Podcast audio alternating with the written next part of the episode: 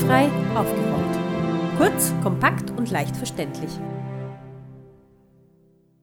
Herzlich willkommen bei Barrierefrei aufgerollt von Bizeps Zentrum für selbstbestimmtes Leben. Mein Name ist Katharina Mühlebner. In dieser Sendung geht es um die österreichische Selbstbestimmt Leben Bewegung. Warum wir gerade in dieser Sendung die Selbstbestimmt Leben Bewegung behandeln, hat einen besonderen Grund. Wir feiern 2020 100 Jahre Selbstbestimmt Leben Bewegung.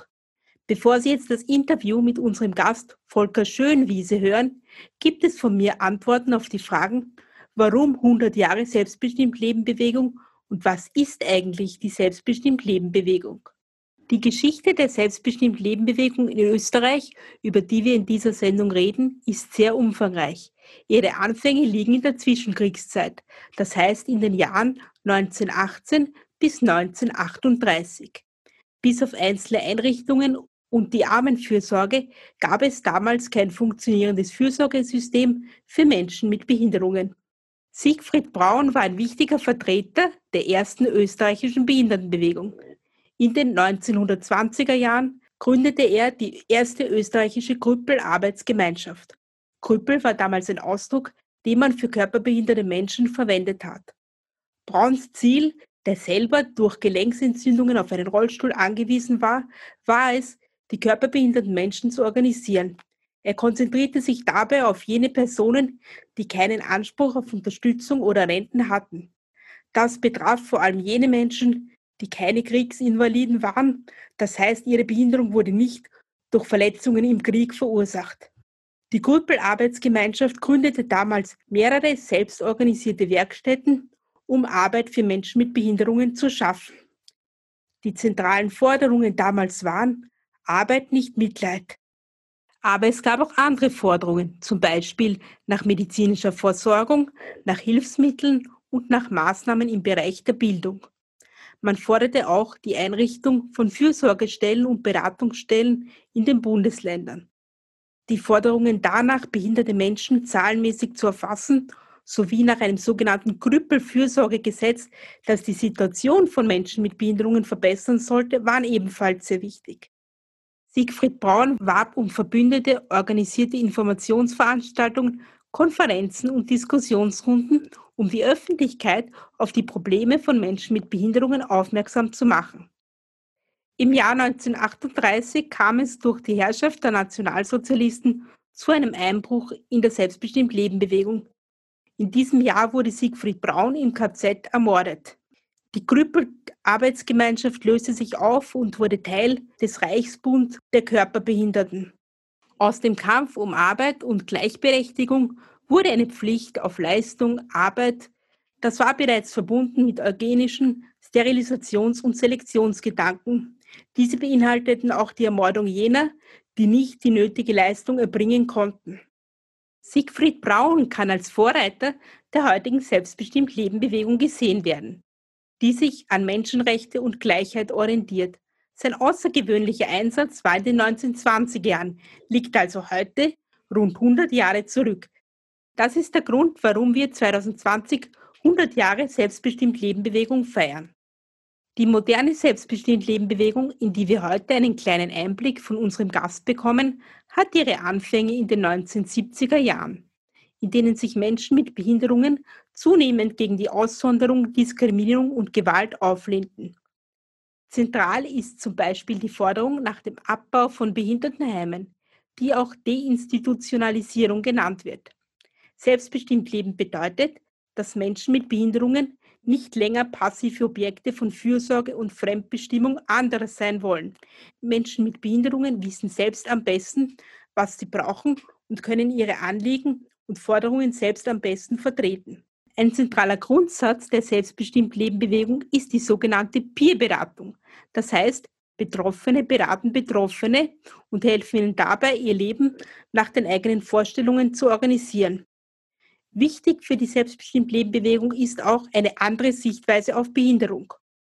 Man unterscheidet verschiedene Sichtweisen auf Behinderung.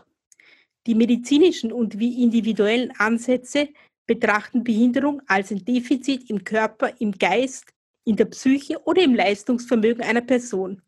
Die Behinderung ist ein Problem der Person, das durch medizinische und therapeutische oder pädagogische Maßnahmen beeinflusst werden kann.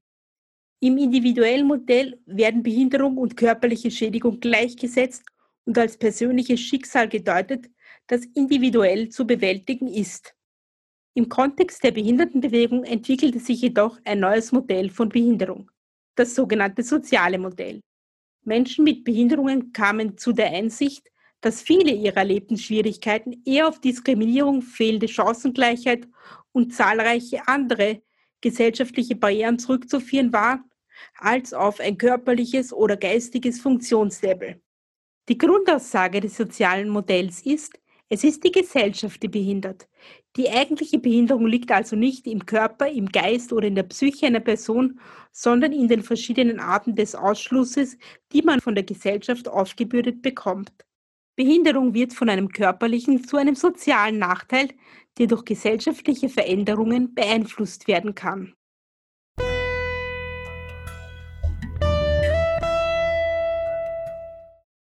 Volker Schönwiese studierte Psychologie und Pädagogik. Von 1982 bis 2013 war Hochschullehrer am Institut für Erziehungswissenschaft der Uni Innsbruck. Er war am Aufbau des Lehr- und Forschungsbereichs inklusive Pädagogik und Disability Studies beteiligt. Er ist Gründer des Projektes BIDOC, eine barrierefreie digitale Bibliothek zur Behinderung und Inklusion. Die Audioqualität dieses Interviews ist etwas anders. Das liegt daran, weil wir das Interview per Zoom geführt haben. Hören Sie jetzt Volker Schönwiese, der uns etwas über seine Zeit in der österreichischen Behindertenbewegung erzählen wird. Also, Herr Schönwiese, schön, dass Sie da sind. Heute geht es um die Selbstbestimmt Leben Bewegung bei uns. Was bedeutet denn selbstbestimmt Leben aus Ihrer Sicht? Ja, selbstbestimmt Leben heißt auch Kontrolle über das eigene Leben haben und entscheiden können, äh, was ich für Unterstützung bekomme und wo ich die Unterstützung äh, bekomme. Und äh, halt selbst entscheiden zu können unter akzeptablen Alternativen. Also es nützt mir nichts, wenn ich selbst entscheiden kann, aber keine Alternativen habe. Wenn ich im Heim oder im Altenpflegeheim wohne, ja, und äh, ausziehen will und es gibt aber keine Möglichkeit, persönliche Assistenz zum Beispiel zu bekommen außerhalb des Heims, dann habe ich auch keine akzeptable Alternative. Also Selbstbestimmung heißt wählen zu können und es gibt aber akzeptable Alternativen. Es kann ja nicht die Alternative sein, dass ich halt dann in ein anderes Heim ziehe. Ja. Das mich genauso einschränkt wie das erste. Das ist ja keine, keine Wahl. Also sehr wichtig für die selbstbestimmte Lebenbewegung scheint ja die Auflehnung gegen die Unterbringung in Heimen zu sein. Warum ist das so? Ja, ich kann das an einem äh, Beispiel erklären, weil wir haben ja hier so ein Projekt zu 100 Jahre Behindertenbewegung und da ist ein, das Beispiel, wo man sagen kann, schon sehr lange, seit über 100 Jahren gibt es dieses Problem auch als solches erzählt und benannt. Und zwar war das ein Mann, der hat geheißen Siegfried Braun, der war aus Olmütz in, in der damaligen Monarchie und ist nach Wien gezogen, weil er zu Hause nicht genügend Unterstützung gekriegt hat und dort in, in ein Pflegeheim hätte müssen, ein Siechenhaus, ja. Und ist nach Wien gezogen, weil er gedacht hat, in Wien gibt es mehr Unterstützung. Und in Wien haben ihnen dann die ganz berühmten, damals wichtigen Personen wie der Adolf Lorenz, ein wichtiger Chirurg, der Vater von, vom berühmten Konrad Lorenz, und andere gesagt, er soll auch in Wien ins Siechenhaus gehen.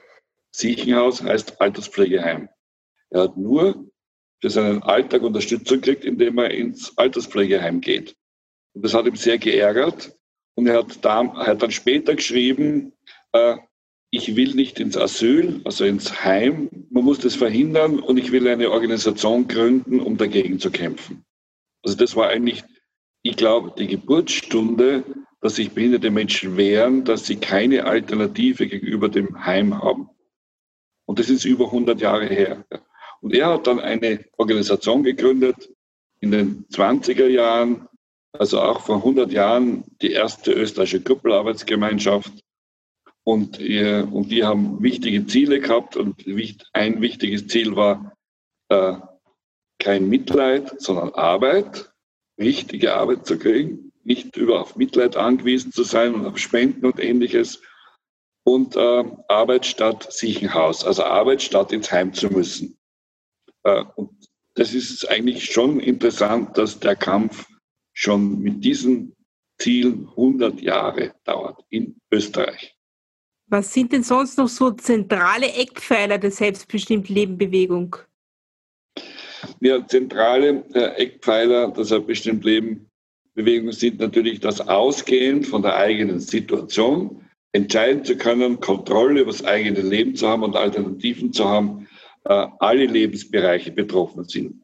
Am ersten natürlich, äh, wie wohne ich, mit wem wohne ich, wer unterstützt mich, mit hoffentlich persönlicher Assistenz und nicht mit irgendwelchen unterstützenden Personen, die aber Professionelle sind, die immer wissen, was für uns gut ist. Das ist Selbstbestimmung. Aber dann natürlich gibt es diese Wohnungen überhaupt, in denen wir leben können, wo wir dann auch eigenständig unterwegs sein können. Kriegen wir die Bildung, die uns entspricht? Das ist ja keinesfalls so, dass behinderte Menschen die Bildung kriegen, die ihren Möglichkeiten entspricht sowohl vom Denken her, von der Leistung her, als auch von der Möglichkeit, mit anderen Kindern zu kommunizieren, sprich in Kontakt zu sein, voneinander zu lernen. Das ist ganz wichtig. Kriegen wir die Bildung und die Ausbildung, die wir äh, auch, die uns möglich ist und die uns auch hilft, uns zu entwickeln. Und äh, jenseits der Ausbildung, äh, wie, wie arbeiten wir oder wie leben wir und wie sind wir tätig. Äh, tätig sein, etwas, was uns Sinn erfüllt oder was uns Geld gibt. Ja. Also wenn wir arbeiten, dann müssen wir Geld kriegen wie alle anderen auch. Ja. Es kann nicht sein, dass wir irgendwo arbeiten, in Beschäftigungstherapie oder wie auch immer das genannt ist, und aber kein Geld dafür kriegen und nicht sozialversichert kriegen. Das ist ein, eine grundlegende Verletzung unserer Rechte. Aber manche Leute können auch nicht wirklich arbeiten auf diesem Arbeitsmarkt oder wollen auch nicht wirklich, dann heißt es aber nicht, dass man sie irgendwie halt dann ablegt und abstellt mit sinnlosen Tätigkeiten. Auch sie haben ein Recht auf sinnerfüllte Tätigkeit. Also einen Sinn im Leben zu sehen und mit anderen in Kontakt zu sein, das betrifft alle Lebensbereiche. Ja. Erzählen Sie uns bitte kurz etwas über Ihren persönlichen Weg in die selbstbestimmte Lebenbewegung. Ja, ich habe in den äh, 70er Jahren und schon auch äh, in meiner Kindheit äh, viele Dinge erlebt, wo ich gesehen habe, äh, wie viele Einschränkungen rundherum für mich und für andere existieren. Und wie ich studiert habe, habe ich halt dann auch angefangen, mich zu wehren.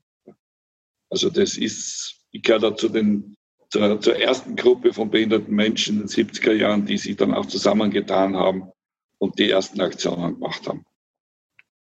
Und wie sah das damals aus? Wie hat man sich untereinander organisiert? Hat man sich getroffen? Wie war das? Ja, in den 70er Jahren war, war das relativ gleichzeitig in, in Wien, in Linz und in Innsbruck, dass sich Gruppen gegründet haben von behinderten Menschen in, in, mit, mit ein paar Verbündeten, Sozialarbeitern und anderen Personen, und geschaut haben, wie kann man sich eigentlich gegen die Einschränkungen rundherum wehren. Ja. Barrierefreiheit, nicht ins Heim zu gehen, gegen die Sonderschulen und so. Ja. Diese Gruppen haben sich äh, ausgehend von Wien, Linz und Innsbruck äh, gegründet und 1980 war das internationale, internationale Jahr der Behinderten und da hat die Bundesregierung eine große Einweihungsfeier in der Hofburg gemacht und da haben wir uns damals vorher getroffen, österreichweit, und gesagt, das darf wohl nicht wahr sein. Die feiern und uns, unsere Rechte sind aber so eingeschränkt. Und dann haben wir die Hofburg, die Feier blockiert, eine halbe Stunde. Und so haben wir uns dann auch österreichweit angefangen, regelmäßig zu treffen und abzusprechen. Wie setzt sich die selbstbestimmte Bewegung zusammen? Ist das eine Bewegung, die alle Menschen mit Behinderungen umfasst oder gibt es da verschiedene Gruppen? Ja, das ist sehr wenig organisiert. Das ist äh, so, was man nennt äh, Graswurzelbewegung. Ja? Also da und dort gibt es Einzelpersonen oder kleine Gruppen, die merken, wir müssen uns wehren und die wehren sich halt dann. Ja. Und irgendwann fangen sie sich auch an treffen und dann gibt es Kooperation oder auch nicht. Und wir machen auch Aktionen. Wir gehen auf die Straße, wir blockieren Busse und so. Ja. Aber das ist nicht so, so rasend toll organisiert. Es entsteht immer wieder neu und neue Personen kommen immer wieder. Das ist unabhängig von der Form der Behinderung. Natürlich gibt es auch blinde Personen, die sich organisieren, Gehörlose, die sich organisieren oder körperlich beeinträchtigte Personen, die sich organisieren, aber sein bestimmtes Leben hält sich nicht an diese Kategorien.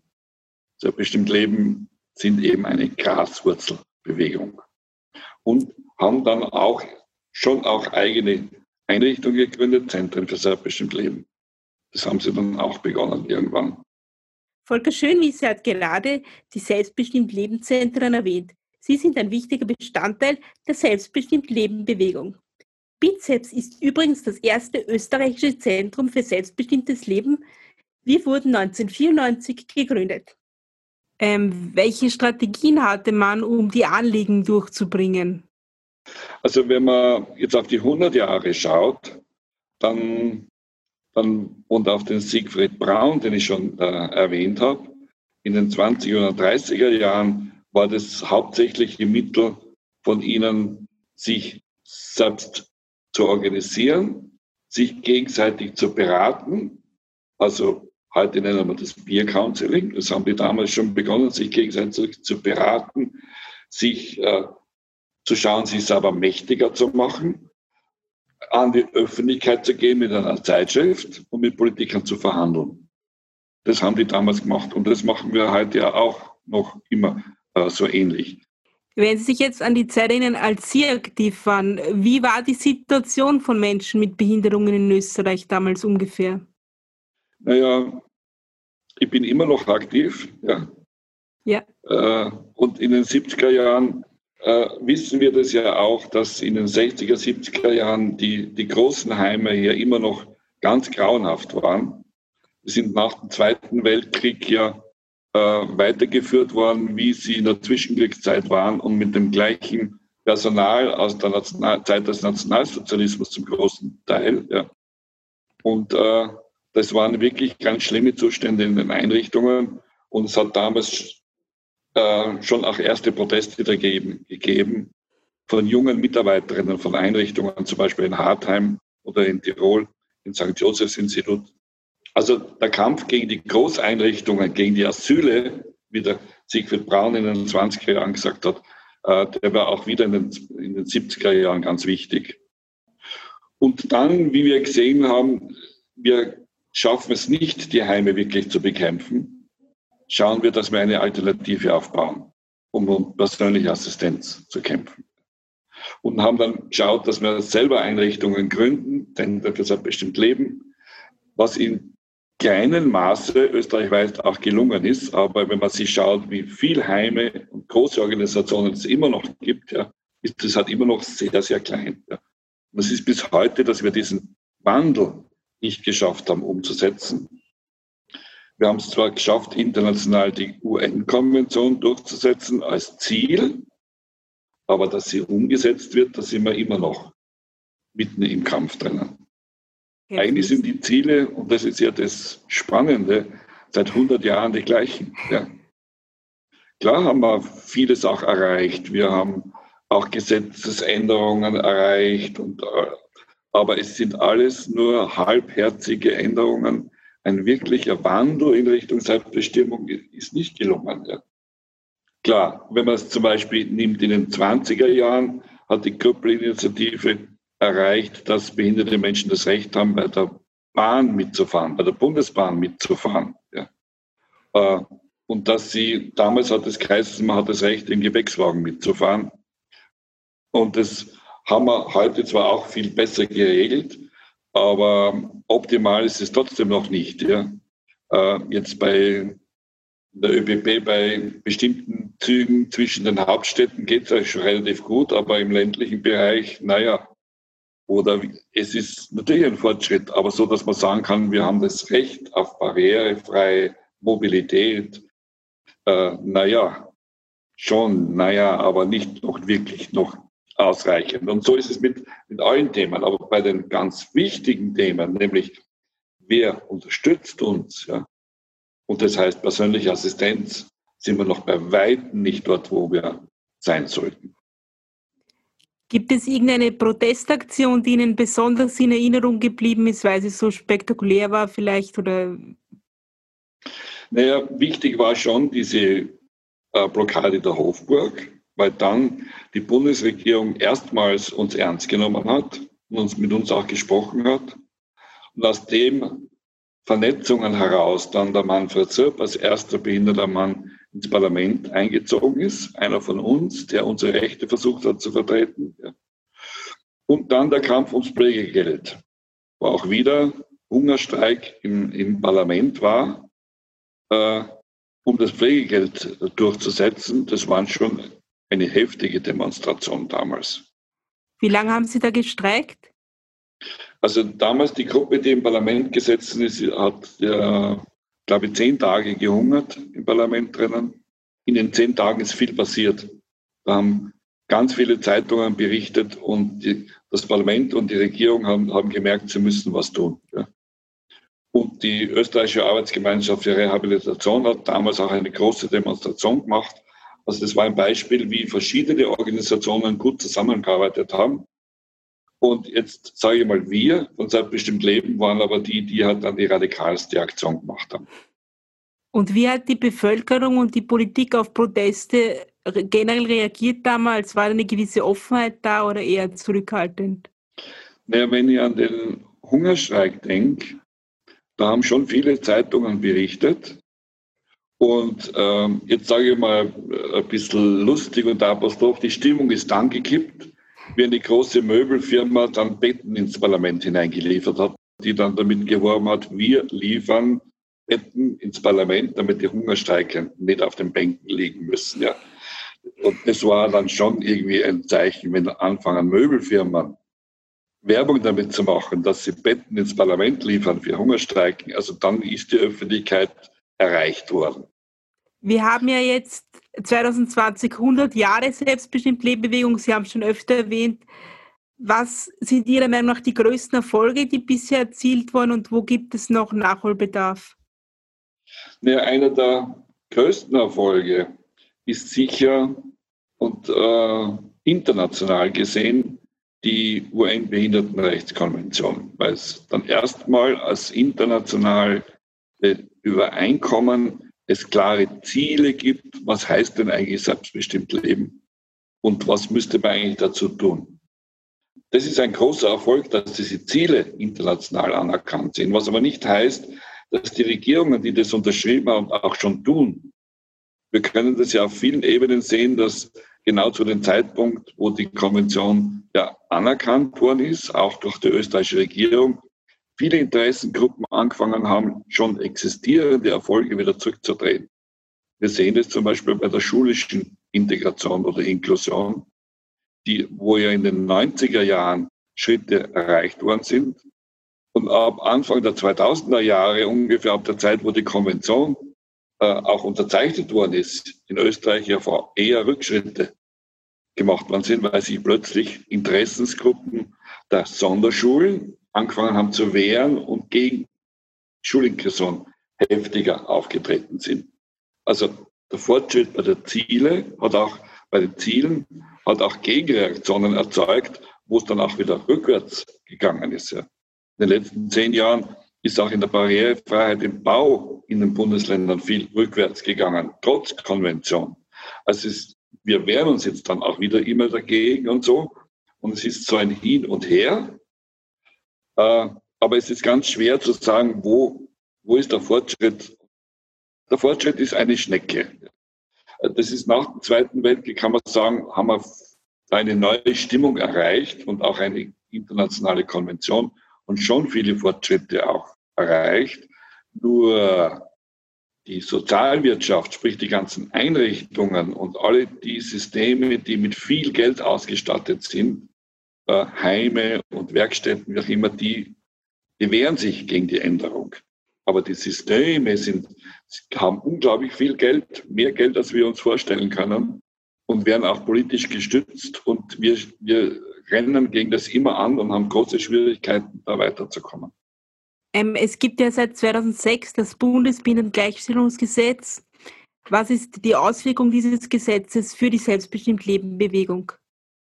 Also das ist so eine typische Geschichte. Das Gesetz ist ein Fortschritt für uns. Es schärft uns den Blick, dass wir auf Ungerechtigkeiten und Diskriminierung hinweisen können, auch in Verhandlungen treten können. Aber die Möglichkeiten, etwas zu ändern, sind sehr, sehr beschränkt. Und wieder fehlt uns so der letzte Kick, in Richtung einer Systemänderung vorgehen zu können. Also dazu hilft uns dieses Gleichstellungsgesetz nicht. Gut, dann hoffen wir, dass diese Geschichte noch lange weitergeht. Vielen, vielen Dank. Danke ist auch, die wird ganz sicher weitergehen. Wir werden auch wieder Erfolge haben. Gut, Dankeschön für die Einladung. Danke.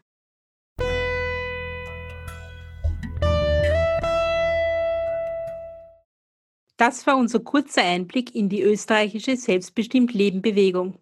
Wenn Sie noch mehr über die Selbstbestimmt-Leben-Bewegung erfahren wollen, werfen Sie doch mal einen Blick auf BIDOC. Dort gibt es ein Archiv zur Geschichte der Selbstbestimmt-Leben-Bewegung in Österreich. Dieses enthält ausgewählte Dokumente, Zeitschriftenbeiträge sowie Interviews mit Zeitzeuginnen und Zeitzeugen. Auf unserer Internetseite www.barrierefrei-aufgerollt.at finden Sie den entsprechenden Link zum Archiv sowie weiterführende Informationen zum Thema. Es verabschiedet sich Ihr Redaktionsteam Katharina Mühledner, Markus Ladstätter und Martin Ladstätter.